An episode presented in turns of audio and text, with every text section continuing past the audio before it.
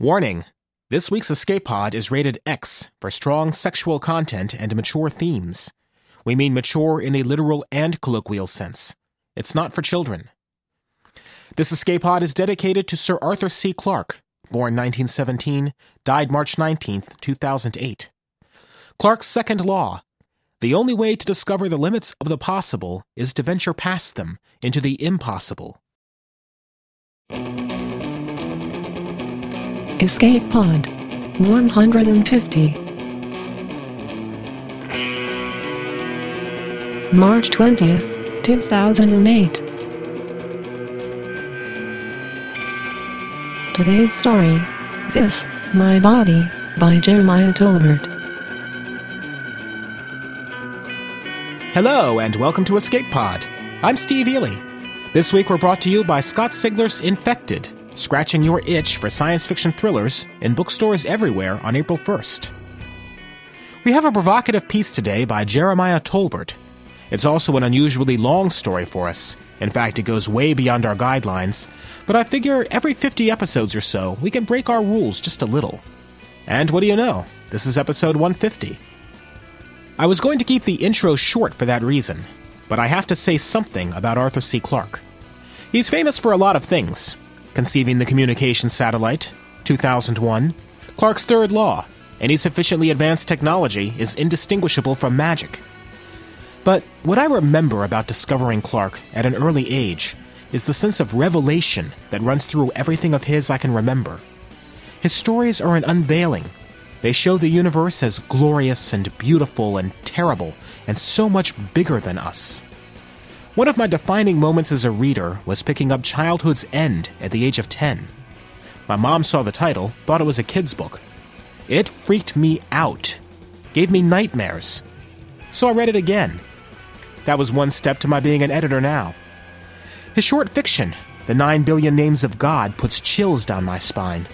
And I once sat down to write myself some rules for Escape Pod. One of them was We will never, ever buy the star is a Christmas story. It's one of the best science fiction stories ever written, but that would be cruel. Clarke has his place among the Grandmasters because his stories have emotional impact. Heinlein was the writer who made us say, Wow, this is neat. Asimov showed us that logic and reason could make good drama and strong story. Clarke is the one who taught us awe. Sense of wonder was his playground. He'll be missed by many for many reasons. I'll miss him for that. Our story this week is This My Body by Jeremiah Tolbert. There's a taste of sensawunda in this one, too. Mr. Tolbert lives in Wyoming and was heard here recently with Instead of a Loving Heart. This story first appeared in 2005 in Interzone number 199. So that concludes the hors d'oeuvres. If you'll please be seated, we will begin serving story time. This, My Body, by Jeremy Tolbert. I am the lover. I am the chef. I am the preterite priest. I am the secret, unknowable ingredient. You may taste me a thousand times, but never hold my essence on your tongue or capture it in your memory. I am the flavor of ecstasy. Taste me and know God. Prayer of the Assaisonnements. My Deverus attacks her salad with animalistic fury. Dressing glistens from her naked breasts in the warm lights of the sacred banquet hall, but she does not notice. Her mind is subsumed by the taste of my skin. The salad of mixed greens, dusted with light vinaigrette, covers my calves and shins.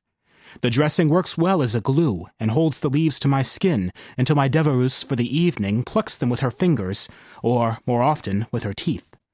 Roasted pepper chicken steams on my right thigh, and a garbanzo bean and raisin dish cools on my left. Chilled strawberries are affixed to my stomach and soft penis with a sugary glaze. And I am bored. I glance around the room. The guests are mostly women tonight. I want to know what the other Assaisonnements have prepared for their devorers. I want to know what the other Assaisonnements have prepared for their devorers. Brother Lucian returns my gaze across the room as an overweight woman I do not recognize devours a main course of quiche from his chest.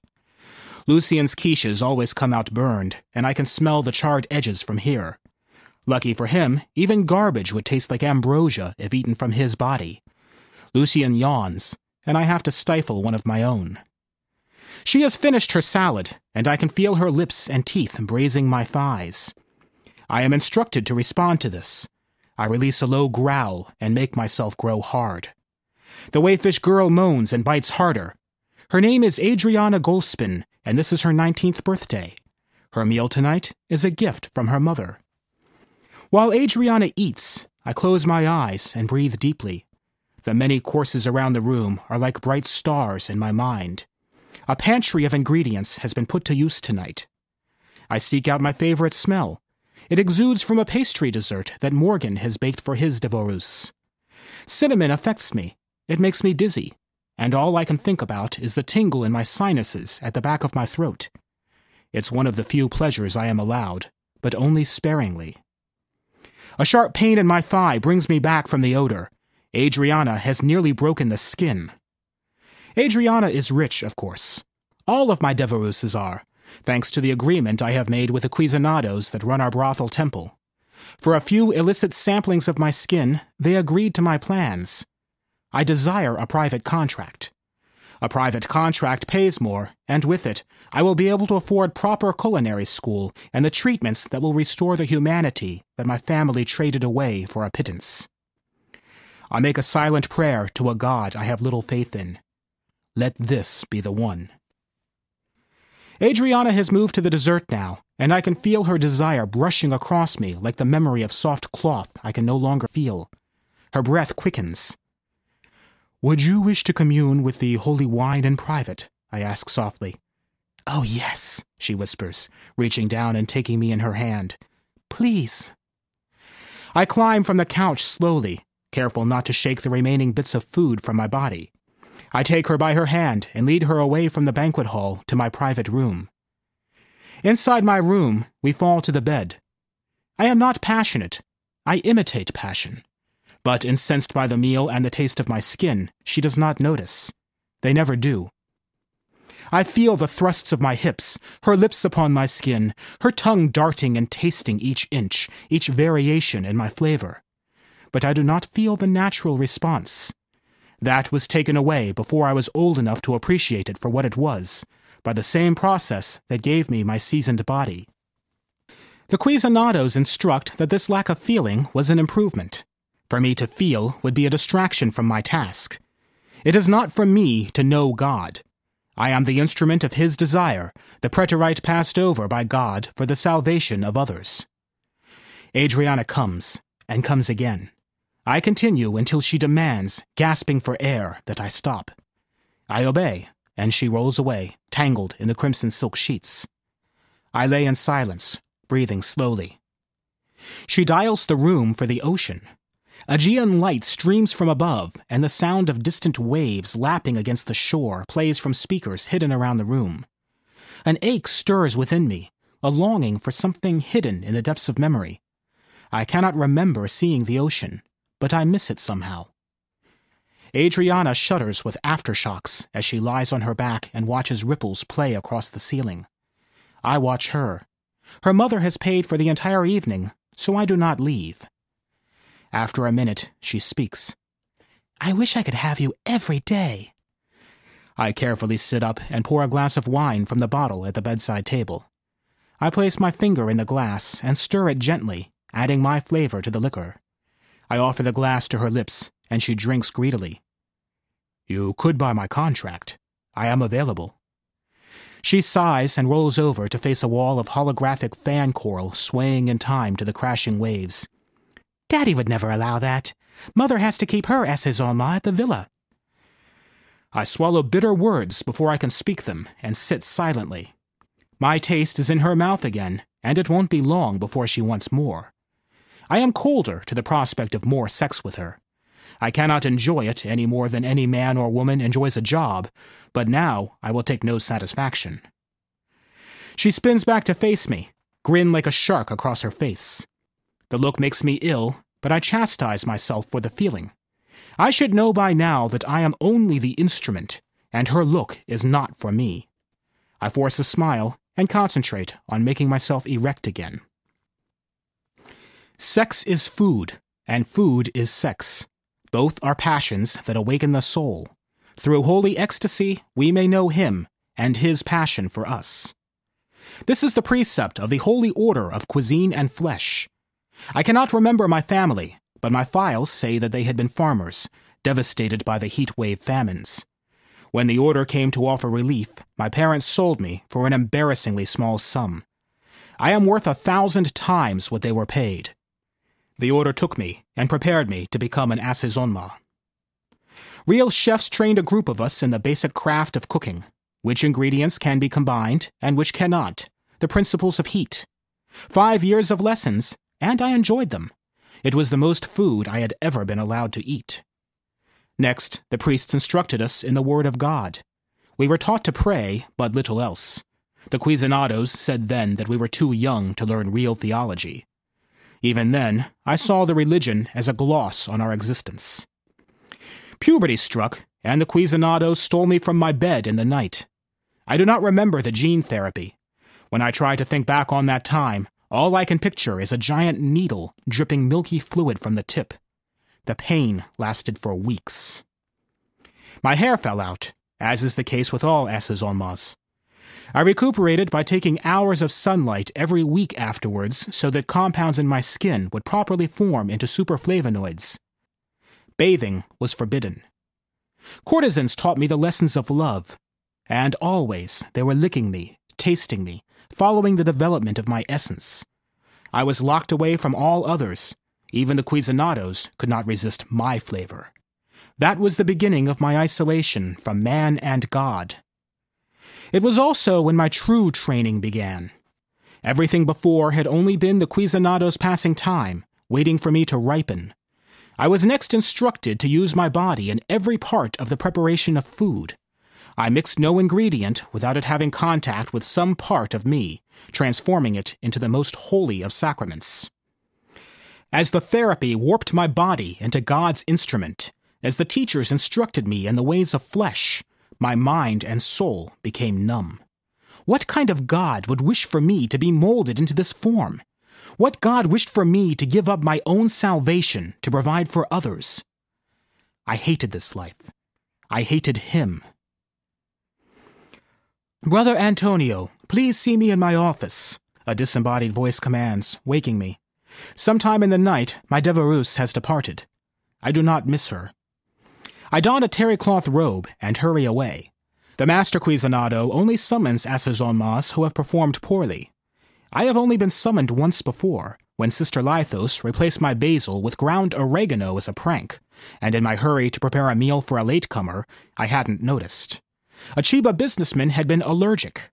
Since then, I have always tasted my ingredients, and guarded them against the others. As I approach the Cuisinado's office, I hear a conversation behind the ornately carved cherry wood door. A man with a Spanish accent speaks with Montero. Where did he train? asks the accented voice. Rockford, here in the U.S., but the monastery was run by expatriate Italians, answers Montero. His particular essence is exquisite, handcrafted by the absolute best. If any can aid you to know him, it is Brother Antonio. And his technique? Unparalleled in this house, certainly. I have seen better, but rarely. Hope and relief mix sweetly. Could this be Adriana's father, come to buy my contract? Certainly I have done nothing wrong, or Montero would not be describing me in such glowing terms. I knock. Come in, Montero says. The man with the accent wears a neat pinstripe suit. He sits in the oak chair opposite from Montero, and a black cane rests against the side of the chair. He is older than me by a quarter of a century at least, in his early fifties. His features are Hispanic, a prominent jaw, black hair faded to gray at the temples, and a sharp, aristocratic nose. Brother Antonio, this is Senor Escamilla, Montero says. A pleasure to meet you, I say, glancing to the floor as I was taught. He is rather handsome, Escamilla says. There is a hint of worry in his voice, and it slays the hope in my heart. He is the best we have. He may be the best on the continent, Montero says, smiling. Senor Escamilla may be interested in purchasing your contract, Brother Antonio. Some Assaisonnements prefer men, and some prefer women. In that sense, we are no different from anyone else. For the most part, I prefer women, but my preference is meaningless in the face of such an opportunity. Eventually, Signor Escamilla will grow tired of my flavor, and I will serve out my contract for him as a disused possession. My debt to the Cuisinados will be repaid, the debts my family placed upon me. Most private contracts would earn me enough to pay for a reversal after a couple of additional years. Taste him, Montero says, waving his hand at me. I step forward, and Signor Escamilla takes my wrist and licks the base of my palm, as is the custom. He is no amateur. Hmm, impressive. He drops my hand. However, it is not a matter of whether I like the taste. He's to be a gift for my Contessa. I am surprised to hear this. I would be a very expensive gift. Perhaps she could come to pray with me herself, I say, emboldened. Escamilla shakes his head and smiles lightly. That would ruin the surprise. From his look, it is clear that I am to be a toy, not an instrument of religious observance. I feel some relief at this. I am afraid I cannot hold him for you, says the Cuisinado. The word is out about Antonio, and I expect there will be a bidding war soon. Escamilla squints up at me. I concentrate on remaining still, tensing various muscles as I was taught. I will take him, Escamilla says, with a quick nod. I quickly collect my things, while Escamilla and Montero sort out the details of the transfer. My possessions are few a recipe reader, three changes of clothing, and some unusual spices I bought on rare visits to the market. I am so thrilled that I nearly forget my real nutmeg hidden in a hollow within my mattress. I meet with Escamilla at the house entrance an hour later. My transport awaits us, he says, walking past me briskly and out the door. I follow him outside. A sleek black craft hovers inches above the pavement, door open. I climb into the limousine without a single glance at the house. It has done nothing but keep me from my goals. Escamilla pours himself a scotch from the minibar inside. From the scent, I know it is not synthetic. I wonder just how wealthy Escamilla is. He stares at me, and I devote my attention to the carpeted floor. We might as well be friends, Antonio, Escamilla says, considering that you will be screwing my wife before the week is out. I flinch at the harsh word. Some of my Devoruses have liked harsh talk, but I do not. Life is harsh enough without taking such an act and degrading it with cruelty. Would you like a drink? I'm sorry, I say. I shift uncomfortably in my seat. Alcohol can sour the taste. They haven't allowed you many pleasures in life, have they? Escamilla shrugs and downs his scotch. First, I shall tell you about myself. The staff gossips would if I do not, so I feel it best to explain myself. He pauses, glancing out the window as the limousine lifts off, rapidly gaining altitude. I feel queasy, but it soon passes. I am a businessman. My interests are off world, but I prefer to make my home here on Earth, as does my wife. I am off world often, for weeks or months at a time. Do you understand? I nod. My previous marriage did not survive the strains my work places on a relationship. I do not intend for my second marriage to suffer the same fate. I love my Contessa deeply. If I did not, you would still be pleasing the pretty debutantes. Escamilla pours himself another drink, and again he downs it in one gulp. I feel that I should say something, but I do not know what. Contessa will not be in need of your services while I am in our home. She is free to use you in whatever way she wishes while I am away. You will stay on our guest house, and you will make yourself invisible while I am home. The menace that seeps into his voice now is frightening. What kind of facilities will be available to me? I ask, trying to change the subject.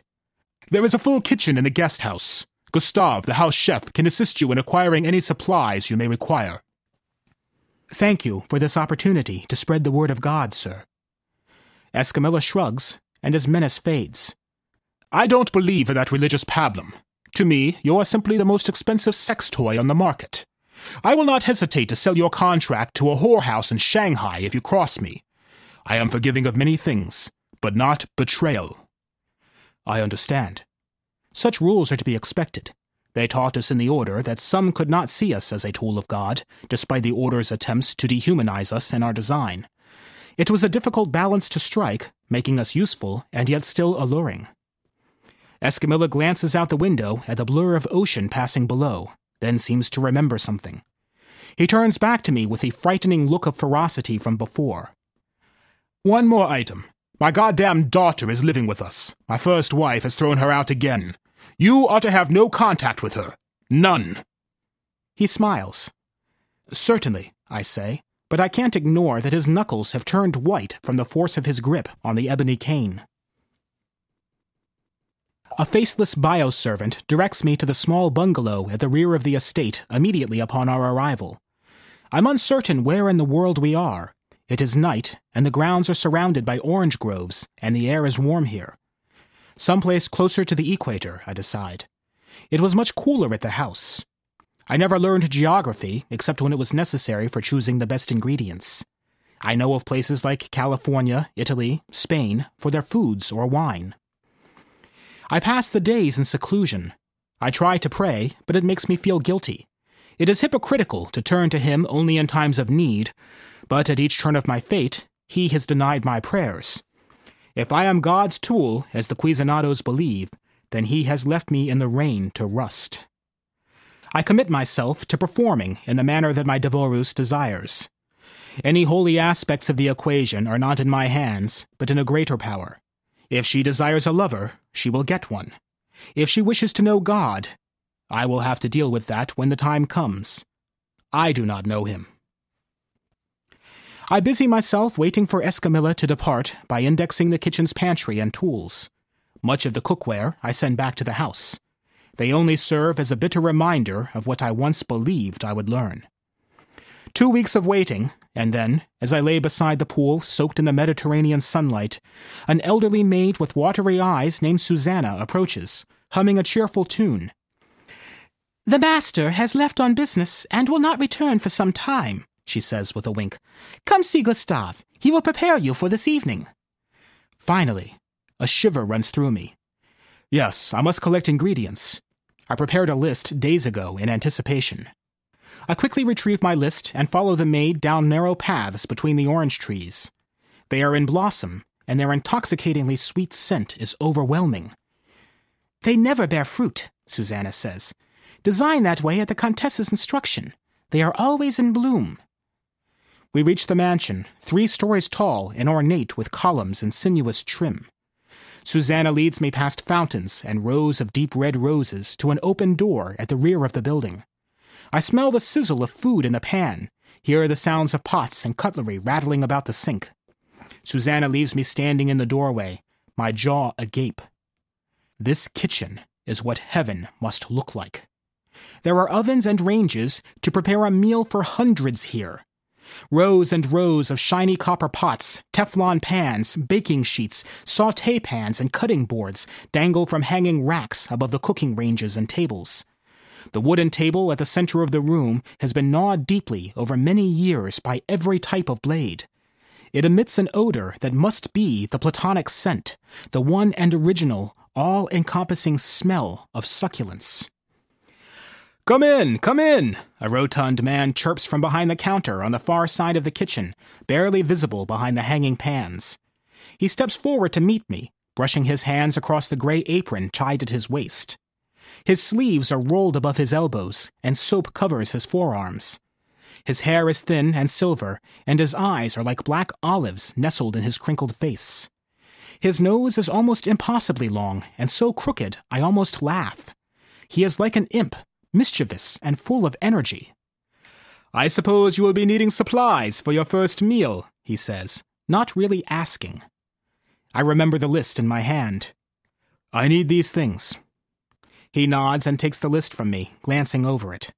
Mm-hmm. You really should add garlic to the Pappa al Pomodoro. Yes, thank you, I say, holding irritation from my voice. He clearly has no idea what I am, what my skin does for my cooking. Garlic is one herb I rarely use because it conflicts heavily with my own flavor, but I am determined not to insult the chef. Very good. My name is Gustave, by the way. He holds out his hand. Instinctively, I give him mine and wait for him to bring it up to his mouth for a taste. Instead, he grasps my hand firmly and we shake. I'll have one of the staff deliver these. A hiss rises suddenly from one of the rear ranges as a pot of pasta boils over. Merde! He ducks through the hanging pots and to the stove. I back out of the kitchen. I feel awe at the facilities nearly four times the size of what I had available to me, but disappointment with the master chef. Surely Contessa will be impressed with my meal if Gustave is my sole competition. I check my recipes at least a dozen times, determined to make the best meal ever to grace her lips. I have decided this first meal will be spicy, yet delicate. I stir the cream soup with my finger for several turns and then replace the lid. I feel like I have forgotten something, and then I remember that I must prepare the chicken. I remove two breasts from a package in the cooler and rub them gently against my collarbone and the base of my neck, then down across my chest where my specialized sebaceous glands are most productive. Once the food has been tended to, I move to the bay window at the front of my home and watch the path through the grove, still keeping an eye on the cooking meal. I have never burned a dish, and I will certainly not on this night of all nights. Just before the sun sets, I see her, gliding down the path like a ghost. She is beautiful, staggeringly so, with long blonde tresses, pale skin. From the color of her skin and hair, I know what color her areoles will be, how sensitive to my touch they will be. Her body is like a cover of a book. My order training has given me the ability to read her completely. I cannot wait to turn the pages within her. As she draws near, I check the meal one last time, don a robe, and then wait for her knock. When it comes, my heart begins to race, and I struggle to bring it under control. When I open the door, she stands in the shadow as if embarrassed. I have seen hesitation like hers before, but it is simple to overcome. Come in, please, I say. She shifts from foot to foot, her hands folded before her. Finally, she steps inside. Her eyes dart around the room, and her nostrils flare, filling with the scent of my cooking. I am Antonio, I say, and offer her my wrist. I am your assaisonnement. I am Contessa, she says. Her voice surprises me. It reminds me of honey. I will enjoy letting her taste me, I decide, as much as I am able. Are you hungry? She nods. Starving. Something smells wonderful. Come, I say, leading her to the altar. The special reclining couch was installed before my arrival. I slip the cloth of the robe from my shoulders and let it fall to the floor. Please, sit, I say, and indicate the chair beside the couch. As I leave for the kitchen, she begins to undress. The ripple of goose flesh across her arms startles me. I return with a salad applied and a bowl of soup in my hands. I have made a fine insalata mista and a heavy chowder with roasted peppers.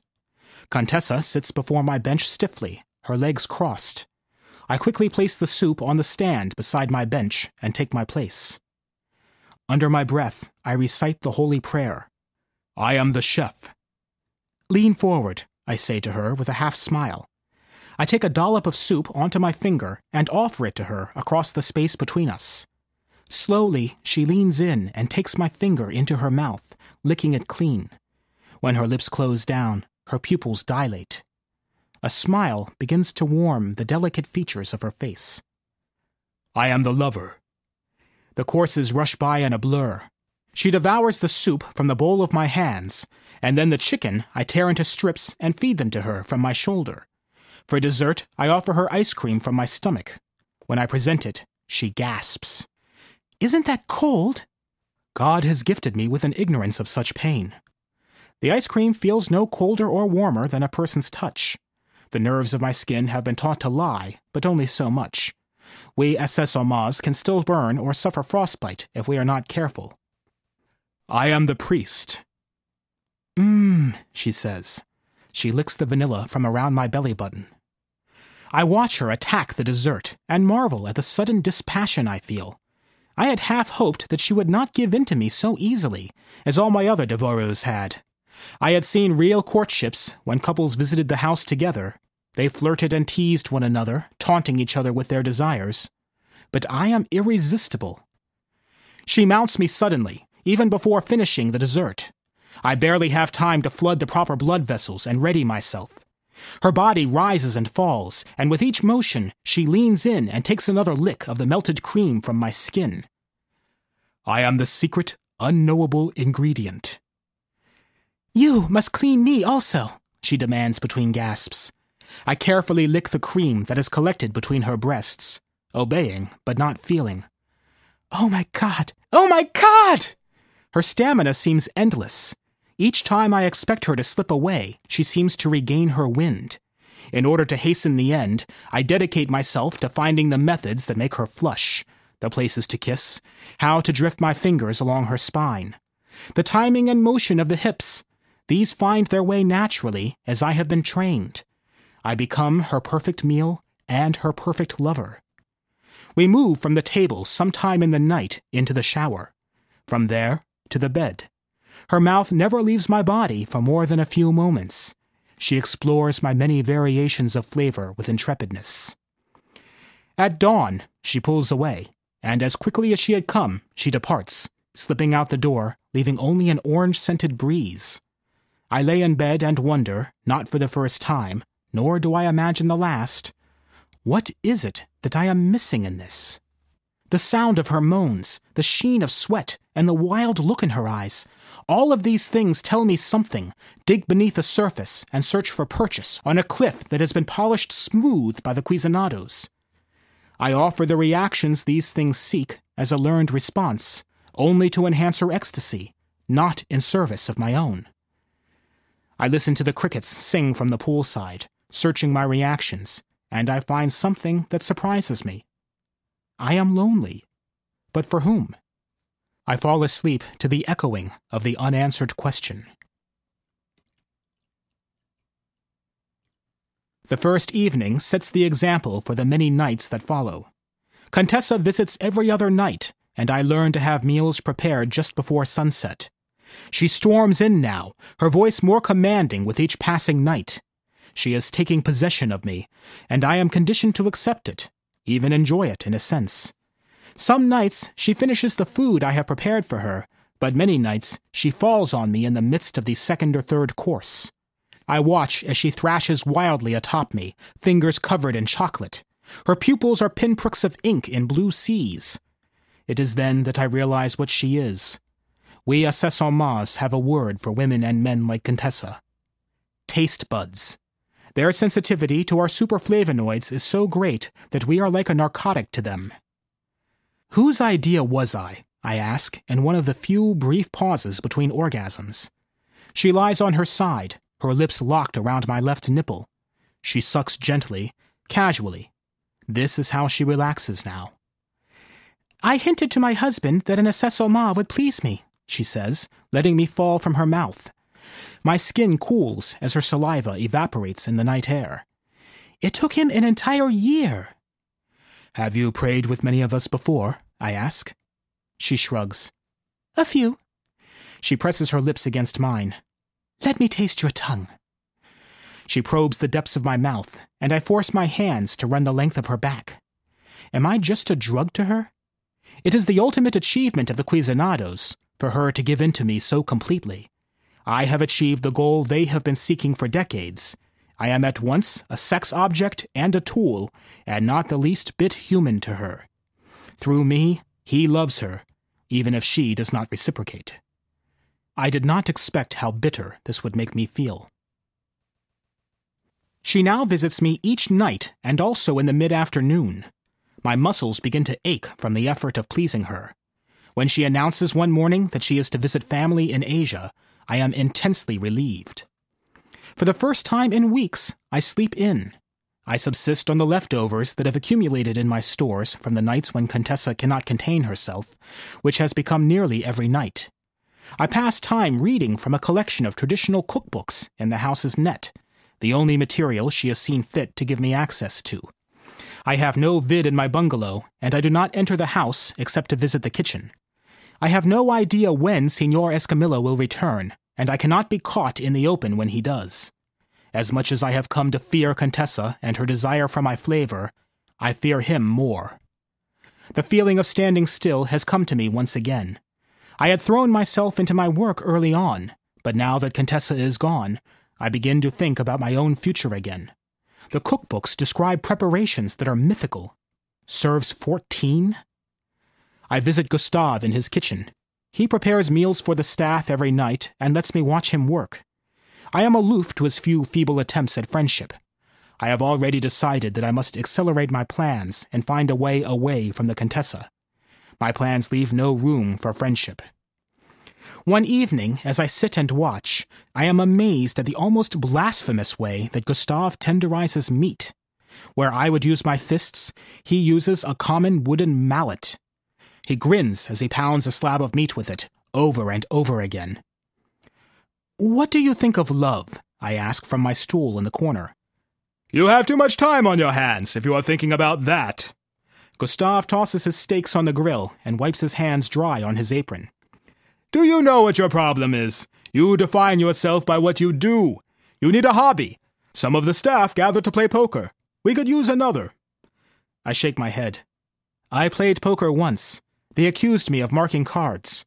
Gustave laughs. We'll make you wear gloves. All problems have solutions, you know. I don't think cards are for me. The only thing I enjoy is cooking, but I am my own crutch. If something doesn't turn out right, I touch it a little more.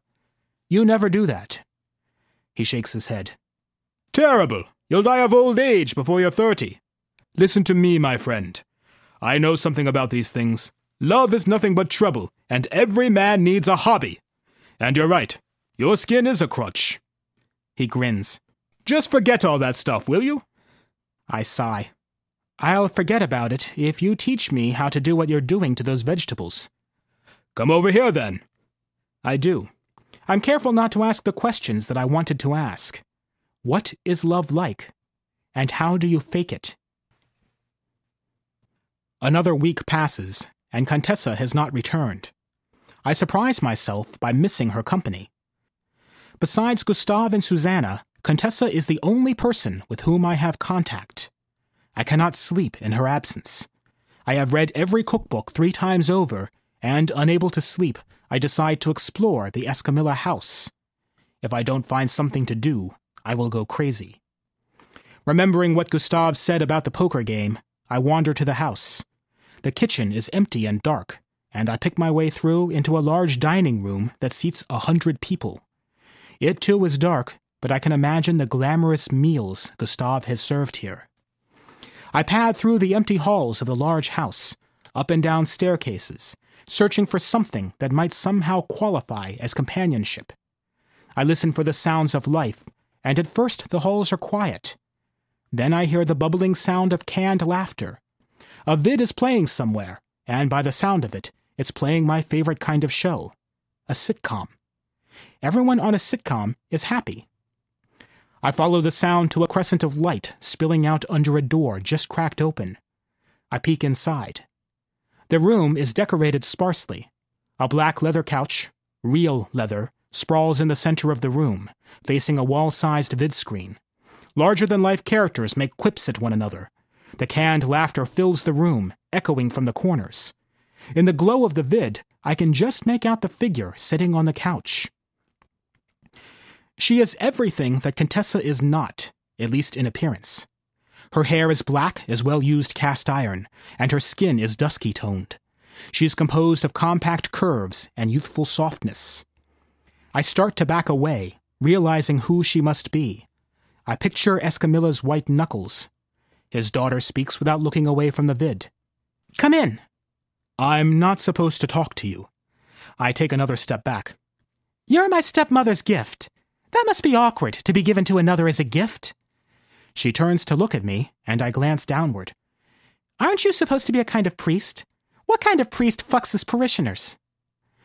Her words sting like vinegar. All I have to answer her with are pre programmed responses. The Order believes that passion is the path to God. Assess Accessoires are instruments for this purpose. I have stepped into the room.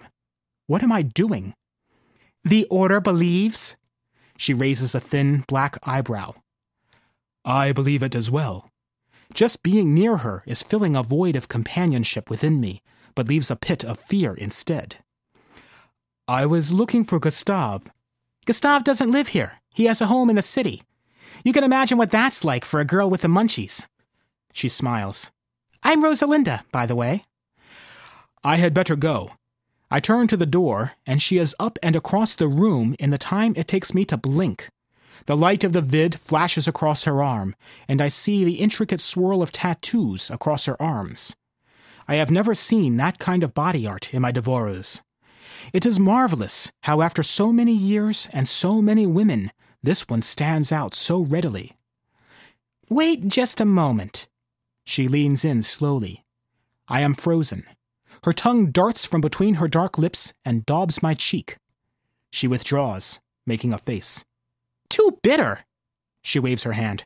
You can go. I am too stunned to say anything. I back into the hall, and she softly closes the door in my face. Her eyes never leave me. The kitchen is quiet, except for the crackling of the ancient stone oven. I come here more and more often now. I cannot avoid Contessa entirely, but she cannot expect me to be in my room at all times. So, my friend, how is life on Ranchero Escamilla treating you these days? Gustave kneads the dough with a rolling pin.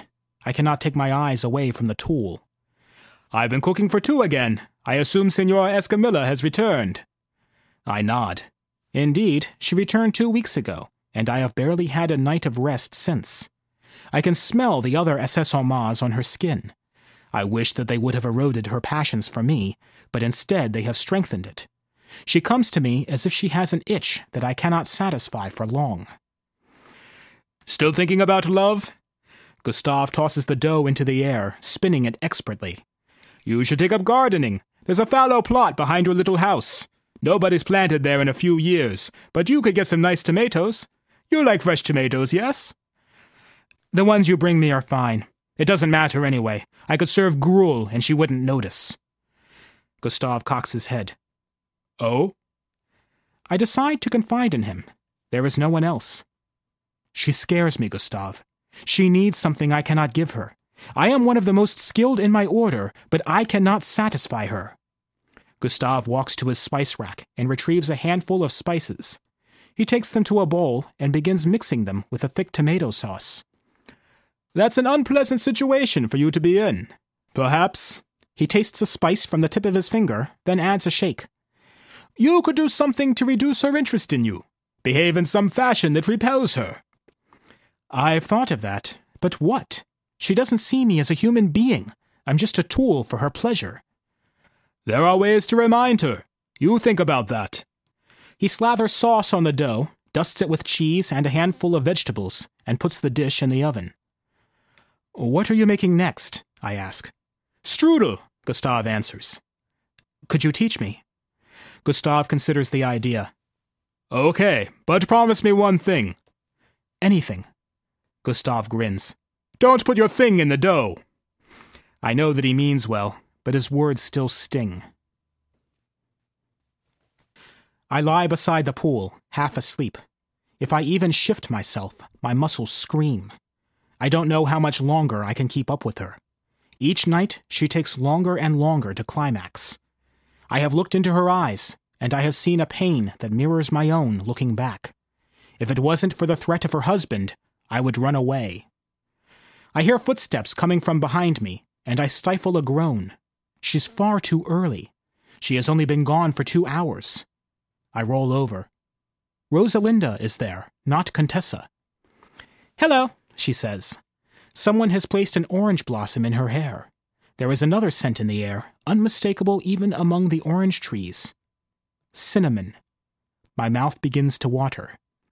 I think I've had too much sun, I stammer. I need to go inside. You're frightened of me. She laughs at this. No, I'm frightened of your father, I say. I rise to my feet, joints groaning. Don't be. He's harmless. She reaches out for my hand. I don't withdraw it. She raises it to her mouth and places my finger on her tongue. She closes her lips softly. I slowly remove my finger from her mouth. It could grow on me, with time.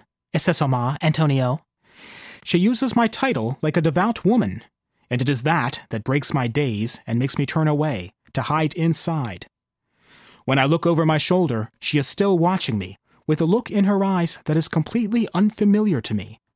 It is not hunger like Contessa's. What is it? I realize that I am thinking of Rosalinda more and more. At first, I convince myself that she simply intrigues me. She is different from anyone else here, and so my attention is drawn to her. Anyone would be interested in my situation. I awake in the night to the sharp scent of cinnamon. My heart beats rapidly, and I rush to the window. Is she coming? I cannot see her, her glorious shape in the shadows drifting to me. Where is she? And so I realize I am in love with her. Isn't this what they say love does to you? Finally, I know what it feels like the terrible pain and pleasure all at once. Now I have the knowledge I need for my plan. Contessa sprawls across the bed beside me. The remains of the main course are scattered across the room in small brown splatters. I am so demolished that I cannot remember what I have prepared. She is weak in these moments. She never sleeps near me. She rarely lets me sleep, but she does allow her defenses to fall in that space between waking and dreaming. Sometimes she speaks to me. I have meditated, even prayed, on Gustave's advice, and the path seems clear before me. God has guided me to Rosalinda, to the way she makes me feel. I think of Rosalinda, and the blueprint of my plan becomes clear. There is one way to remind her that I am more than an instrument. I love you, Contessa, I say. She rolls over quickly to look at me. Her fear is unmistakable. What? You're not capable of that. I laugh, my bitterness spilling out into the room. I cannot be aroused, but I can love Contessa. Come away with me. Leave your husband. The lies are like acid on my tongue. It is the only way to save her, I tell myself. The only way towards freedom for the both of us. I can't, she begins to say, and then she sobs. It is as if I struck her across the face. I can't.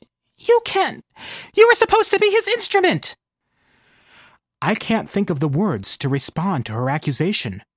She is a believer? Contessa, I. She leaps out of the bed, gathering her clothes frantically. It's sacrilege! It's blasphemy! She runs from the house, and my front door bangs behind her. I can hear her great, racking sobs even as she runs up the path. I lay back onto the bed, listening until the sounds fade away. I cannot think. What I feel, I cannot understand. Have I sinned? I turn away from the answer to my question as soon as I think it. I wake to the sound of a quiet knock at the door. Good, I think. Contessa has come back. I can tell her it was all a lie. I think I understand now. Her search, through me, it terrified me. God has given me a challenge, and I have failed. She must give me a second chance. I hurry to the door, throw it open. Again, there is Rosalinda, where I expect my Devereux. The mixture of feelings in me resolves into something alien. I want to reject it, expel it from my heart. It clings steadfast within. My skin flushes for the first time since I was a child. Rosalinda steps inside and slams the door behind her, shoving me backwards. I stumble, but do not fall. Do you really love her? What? I cannot understand how these Escamilla women always say what I do not expect. She can't love you! Rosalinda's voice is frantic. You can't love her, she says more calmly. It's against the rules. No, I say. I can't. I don't. Then why did you say that you did? Are you trying to ruin yourself? Her voice is shrill and incredulous. Yes, I shout. The word echoes through the bungalow. I remember once thinking it large. Now it seems so crowded. I was. I am afraid of her, I whisper. For her.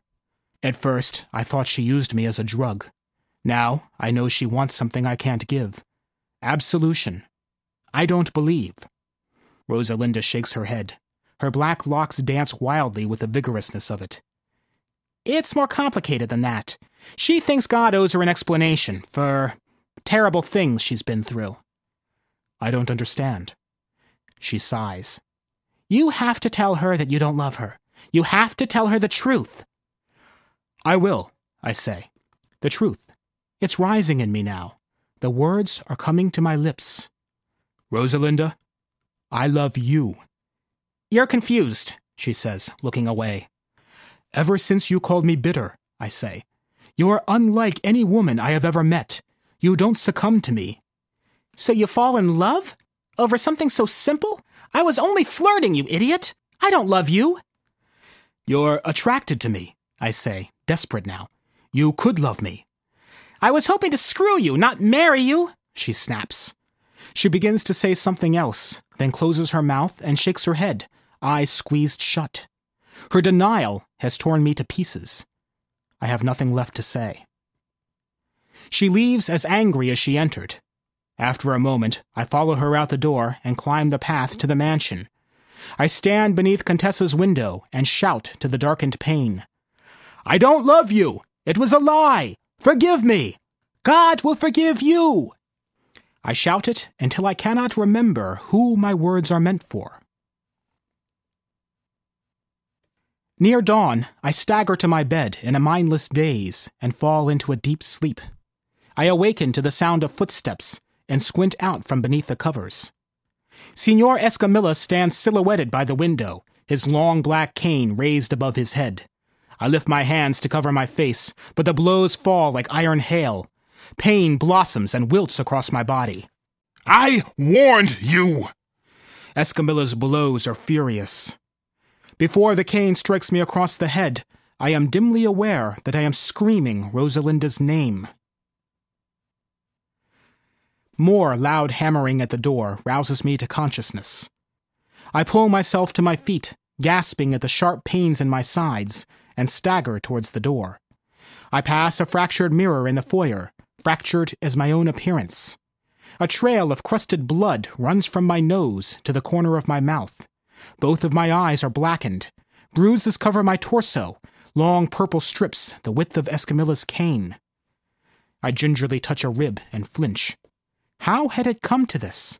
How could I have strayed so far? The knock again, softer now. I open the door carefully, just a crack. Gustave's broad face peers in. His roomy eyes widen, and the old chef gasps. He pushes inside. I don't have the strength to resist, and fall back against the wall, sliding down into a crouch. Gustave closes the door quietly. He wears ordinary clothes, not his working whites. A small bundle wrapped in paper is tucked under his arm and crinkles quietly when he moves. Poor Antonio, Gustave whispers. He bends down to examine me. Indeed, poor Antonio. I am the abused tool, snapped in half and thrown aside a broken knife that has cut its master. You'll never have quite the same good looks, but you'll heal. The broken nose will give you character. He makes a failed attempt to smile. I can't be the priest or the ingredient any longer, I croak. No, Gustave agrees. You cannot. They are all in agreement of this. They? They think it would be best. Gustave pauses. I feel his coming words chipping at me like ice picks. If you were to be released from your contract, fully paid, they've sent me this. He offers me the bundle. There's something there for me as well, the old man says quietly. I cradle the bundle against my broken ribs and tug gently at the strings of the package with my free hand and teeth. The paper unfolds with soft whispers and a cool air scented with cinnamon. A bundle of crisp bills, clasped with a plastic band, tumbles to the floor, along with a leather bound book Gustave catches the book deftly and hands it to me. I can barely see the book through the tears in my eyes. Careful with this. It is very old, Gustave says. What is it? These are my family recipes, going back eight generations. There are ingredients in them that don't exist anymore. I've penciled substitutions in the margins. You will see. I can't accept this, I say, trying to speak around the hard lump in my throat. It's nothing. I know them by heart. You'll need them. When you receive the reversal treatments, cooking will be different. You will have to relearn everything you know, Gustave says. It was very hard for me afterwards. My grandmother gave me this book so I could learn. I would have liked to teach the recipes to you myself. I cannot bear to look up at him. Still my friend, even after I have ruined things so thoroughly. There's a cab waiting for you at the gate.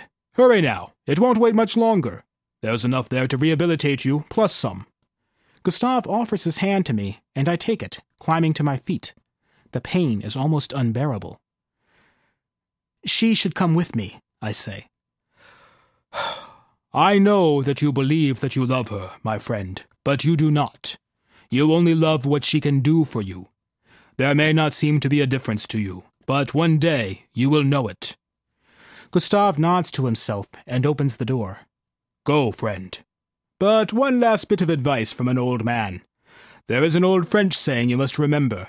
A chat sur des pommes, vent sur les fromages. Go. With a shove, he thrusts me out into the night. I glance back up at the house as I jog through the ever blossoming orange grove towards the gate. A small globe catches my eye, and I freeze. A single bright orange impossibly hangs from the tip of a branch. Your ways truly are mysterious, I whisper to him. I take one glance back at the mansion, wishing I knew what was said while I was unconscious. A silhouette stands illuminated in Contessa's window, and, as I look, it is joined by another. At the gate, I climb into the hovering cab, giving the driver a curt nod. The driver gives the cab lift, and we begin to soar over the fields and to the east. Where should I put you down? the cab driver asks. Hospital? Please. Sure thing. All I can think about is Gustave's advice. An old saying among chefs, it was a rule of thumb for choosing wine buy on apples, sell on cheese, meaning apples can bring out the taste of a wine, and cheese can mellow it. I remember reading it in a cookbook once, but I have never needed it. My skin has always enhanced the wine like the apple. But soon I will taste like any man, salty and bland. My life has always been colored by the flavor of my skin.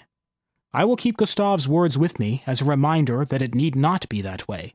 There are other flavors, other ways. I cannot separate the aches in my body from the ache I feel in my soul. What will I do now?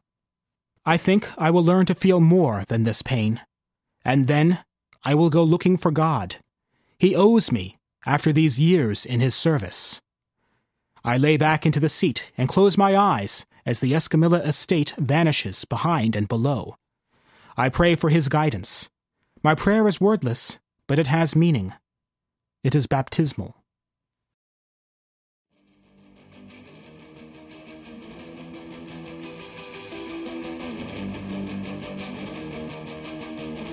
And that was our story. I have to say, apart from the dehumanization, I'm a little fascinated thinking about this idea taking off. Food, sex, and religion. It runs straight up and down Maslow's hierarchy of needs. So, again, we're brought to you by Scott Sigler's breakout thriller novel, Infected. We talked a bit last week about why buying this book is a good idea for podcast fans. It's a good thing for podcast fiction writers, too. If this is a hit, we can expect that it'll be really good for other writers who are writing great stories and making a name for themselves on podcasts, like Mur Lafferty and Jeffrey R. And, hell, Steve Eley. I've got a novel floating around New York. Being able to say a podcast audience sells books, yeah, I wouldn't mind that. But here's the thing it wouldn't be worth pitching like this if the novel was bad. I wouldn't stake my credibility on saying, yes, this is all a good thing for podcasting if the book sucked. It doesn't suck. I actually gave Sigler his first blurb for Infected back in early 06. He shared the draft with a few of us before podcasting it. The quote I gave him was, and I mean this sci fi horror at its most personal and graphic. This is Stephen King turned up to 11. So, April 1st. And by the way, we're still giving away signed copies of the book via Scott. Send an email to infected at escapepod.org with your mailing address for your shot at winning. Again, this is so long that I'm going to skip the feedback. I'm sorry about that, but I feel weird enough about going even a little over an hour. We'll start to catch up next week. Meanwhile, Escape Pod is a production of Escape Artists Incorporated, Creative Commons license, etc., etc. Check out poddisc.com and pseudopod.org, and I am really jazzed about Podcastle.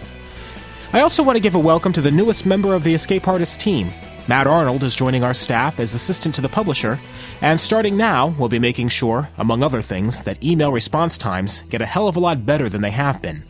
So, welcome, Matt. Our music is by permission of Daikaiju. You can find more from them at daikaiju.org. That was our show for this week. Our closing quotation comes, of course, from Sir Arthur C. Clarke. He said, It may be that the old astrologers had the truth exactly reversed when they believed that the stars control the destinies of men. The time may come when men control the destinies of stars. We'll be back next week to start the next 50 episodes. Until then, have fun.